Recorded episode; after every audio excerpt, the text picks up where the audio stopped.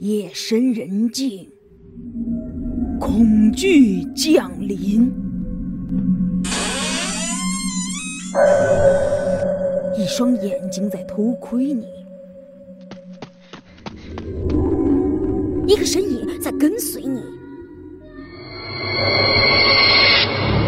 让你魂飞魄散的深夜广播，带你聆听从未有过的听觉体验。欢迎收听《夜话故事》。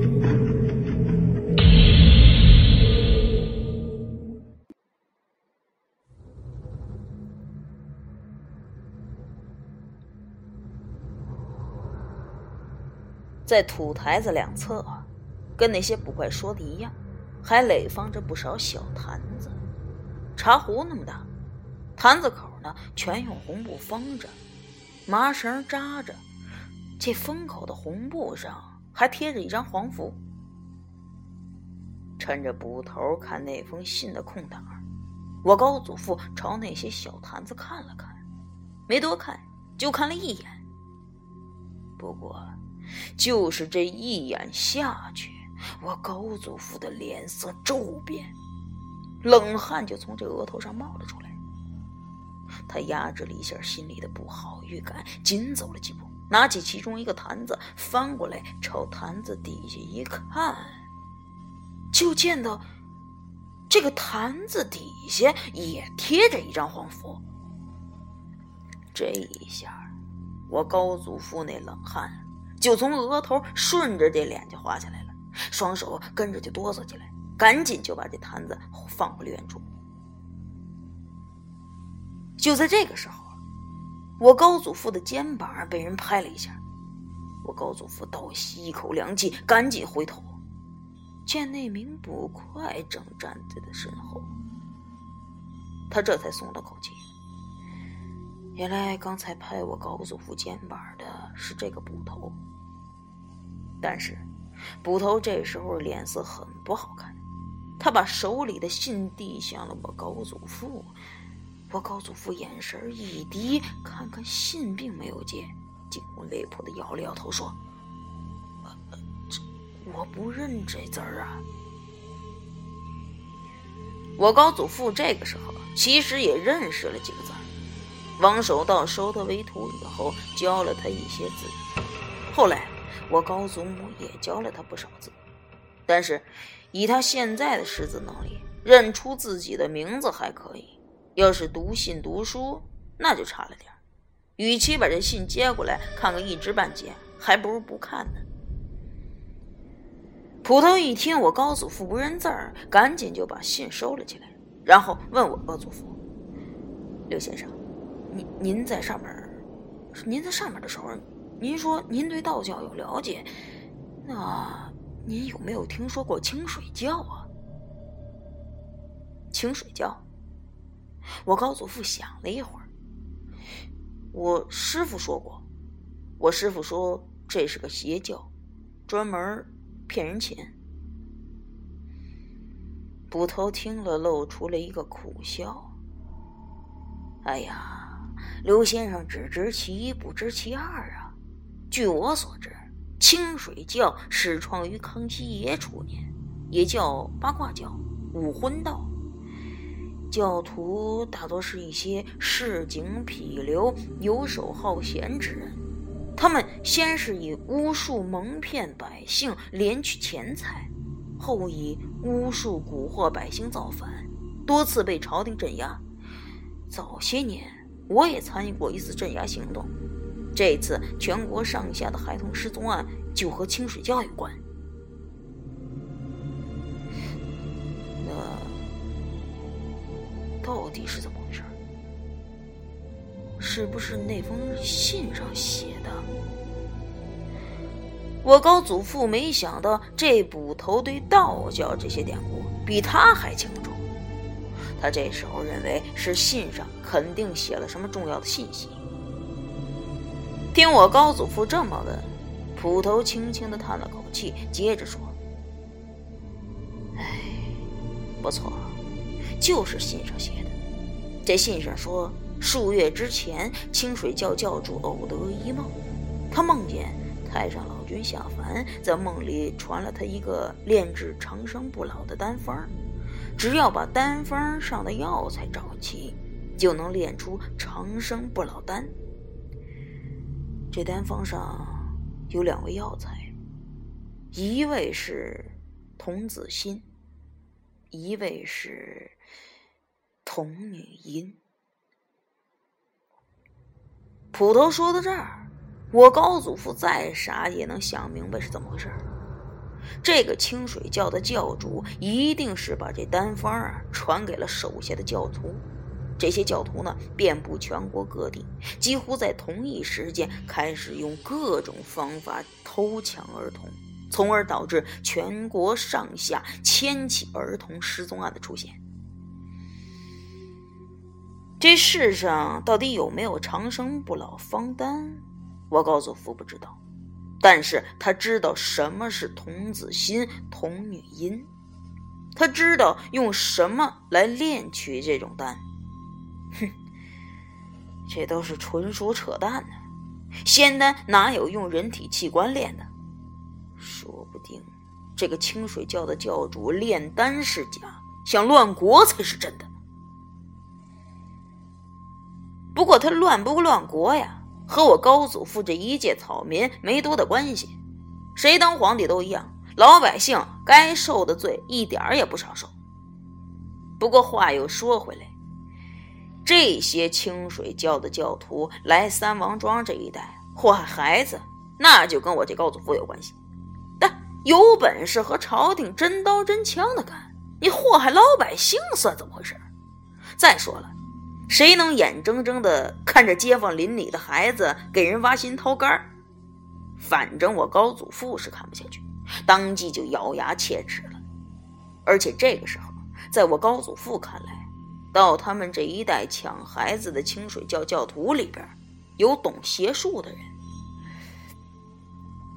土台子旁边这些封了口的坛子，就是最好的证明，因为这些坛子里面每一个都封困着一只厉鬼。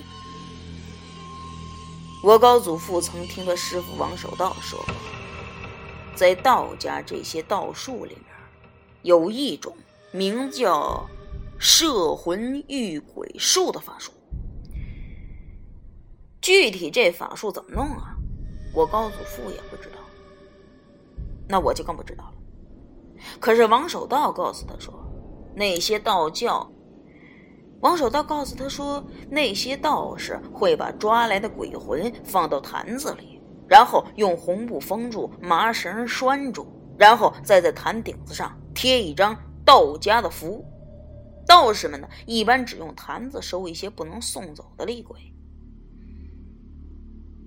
我们这些捉鬼人都清楚，一般抓鬼其实不是抓，而是送，把他们呢送到他们该去的地方。当然了，你们也别问我这鬼都送到哪儿，这个我真不知道。我们只管用祖传的方法去送。不问送到哪儿。据我个人猜测，可能是送到另一个空间吧，或许是阴间，也或许是天堂，也或许是送到一个他再也骚扰不到当事人的地方。这个别跟我矫情，我真不知道。咱言归正传，干我们这一行的，要是直接把这鬼打散了。那我们就算是损了阴德了，这对我们自身、对我们家里人都很不好。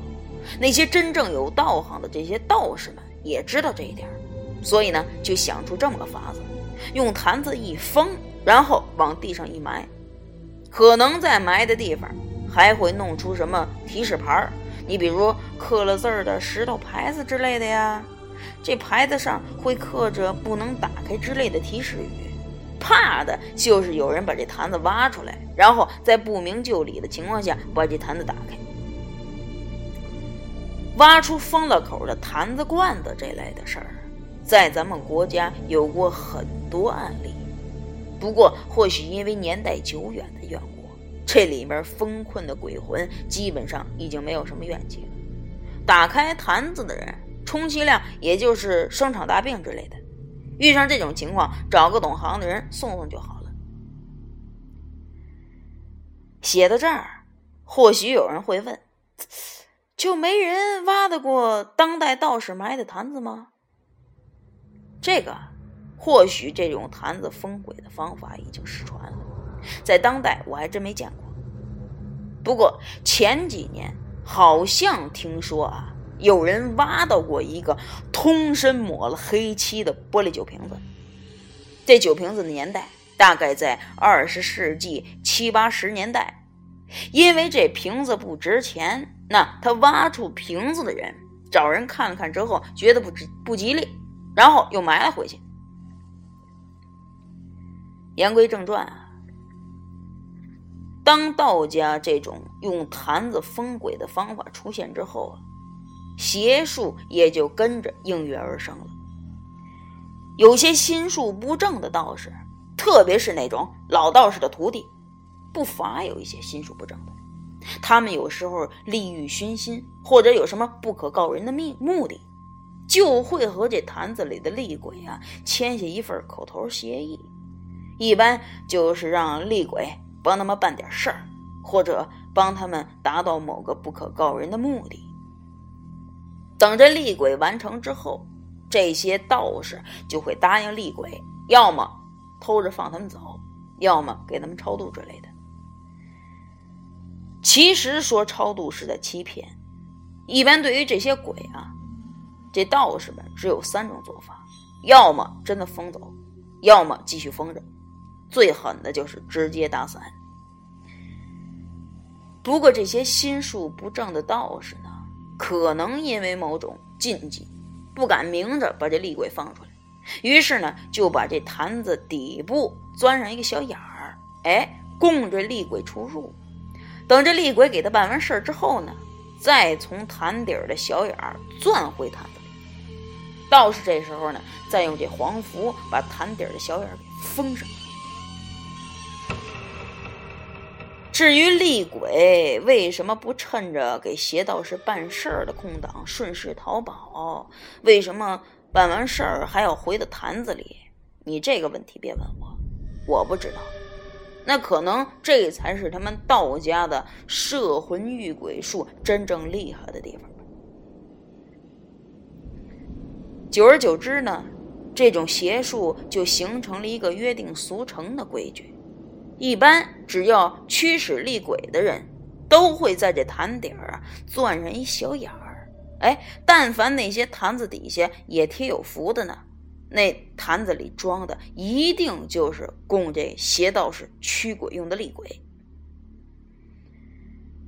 从上面这些话来看，有句话说的很对：入行知行规，收徒需谨慎。这也是我不想收徒弟的原因。现在的年轻人啊，心浮气躁的，你搞不好就会出事儿。你再说干这一行，也并没有你们想的那么神奇，那么威武霸气。咱说句不好听的，不学后悔一时，学了后悔一辈子。以后呢，你们谁也别跟我说提这收徒的事儿。你这时候。洞里竟然有十几个坛子，也就是说有十几只厉鬼。我高祖父看到这些坛子的心情，你完全是可以想象的。他这时候彻底明白了，之前那些失踪的孩子，应该都是被坛子里这些厉鬼给射来的，或者说是被上身了，或者是被迷失了心智。之前那小女孩就属于被鬼迷了心智。那你比如王良的儿子王小良，可能就是被鬼上身，因为被鬼上身的人会变得力大无比。王良说，他们家里的门用这厚木板抵着，小孩根本就打不开。王小良要是真被鬼上身了，那就很容易打开。还有啊，我高祖父之前遇上的鬼迷路。应该也是这些坛子里的厉鬼弄出来的。当然了，这些都是邪道士驱使他们干的。他们只是一些可悲的作案工具，那些邪道士才是真正的罪魁祸首。我高祖父和捕头简单的沟通了一下，两个人并肩就走进了土洞里面的那一层。这一进去啊，映入他们视线的是一个带着盖子的三角圆铜鼎。这铜鼎做工不怎么样，挺粗糙的，也没什么花纹，个头呢也不太大。就跟这家里煮饭用的这饭锅差不多大。这铜鼎架在一个土灶上，这灶堂里面黑乎乎的，有点残灰。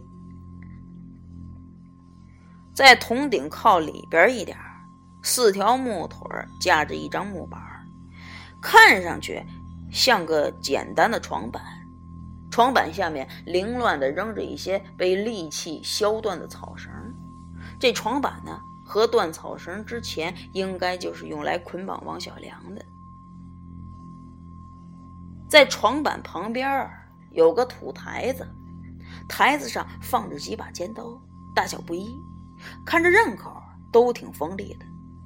除了刀子，用火把这么一照，这土台子上依稀可以看到干涸的血迹，斑斑点点的，显得触目惊心。看的那些血迹。不用说也知道是怎么回事我高祖父和这捕头同时摇头叹了口气，心里是又恨又气又惋惜。随后，两个人举着火把又在里面仔细看了看，不过再没有其他的发现。最后，这捕头一指那口铜鼎，就对我高祖父说：“这个就是那个。”清水教那些道士炼丹用的丹炉，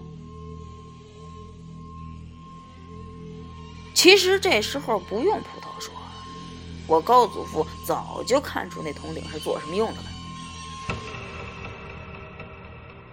从他一进到土洞里，他就闻见一股子淡淡的香味儿，正是从这铜鼎里散发出来的。这种香味儿挺奇怪的。闻多了就会感觉口鼻腥腻、反胃恶心，和之前红鬼老头身上发出那味儿一模一样。我高祖父忍不住走过去，把丹炉上面那盖子揭开了，火把放到顶口，借着火光往顶里一看，少半缸子粘稠状的浅绿色的浓汤。这浓汤上面除了漂浮着几位。好似草药的根叶植物以外啊，还有两个肉乎乎的暗红色的东西。这两样肉乎的物品呢，在这绿色浓汤里特别的显眼，不算大，也就五六岁小孩拳头那么大。那捕头走过来，也朝鼎里看了一眼，一下子脸色顿变。慌忙从我高祖父手里夺过了铜鼎盖子，一把就将这盖子摁回了铜鼎，嘴里大骂了一句：“他娘的！”捕头骂完以后，带着歉意朝我高祖父一抱拳：“失礼了，失礼了，刘先生，不要怪我。您您知道那汤水里那俩红的什么？”我高祖父看着一脸激动的捕头，没说话，摇了摇头。捕头叹了口气，沉声的解释说：“哎，那就是童子心和童女印。我当捕头这么多年，过去也见过这些邪教分子，他不是人。”他是畜生！我高祖父一听，立刻就皱起眉头。他想想刚才看到的那辆暗红色的肉瘤一样的东西，是又气愤又伤心。这些邪教徒真的已经不能用“人”这个字来称呼他们了，比畜生还凶残，比恶鬼还恶猛这个时候。我想起我奶奶跟我说的那句话：“恶鬼恶，没人饿呀。看看铜鼎里那两个暗红色的物品，再看看这土台子上的刀子和斑斑血迹，不难想到当时那些人把孩子开膛破肚的残忍情形。高祖父和捕头两个连连连叹气，是又气又恨。我高祖父这个时候责怪自己，当时为什么没能抓住那两个家伙？为什么让他们跑了？我高祖父救到一个小女孩，捕快从土洞里救出王小良一个男孩，老头身上又发出那种和炼丹炉里一样的香味这说明什么？说明三王庄附近失踪的那十几个孩子。除了王小良和那小女孩以外，其他的人可能早就被开膛破肚炼了丹药。也就是说，那十几个孩子现在已经遇害了。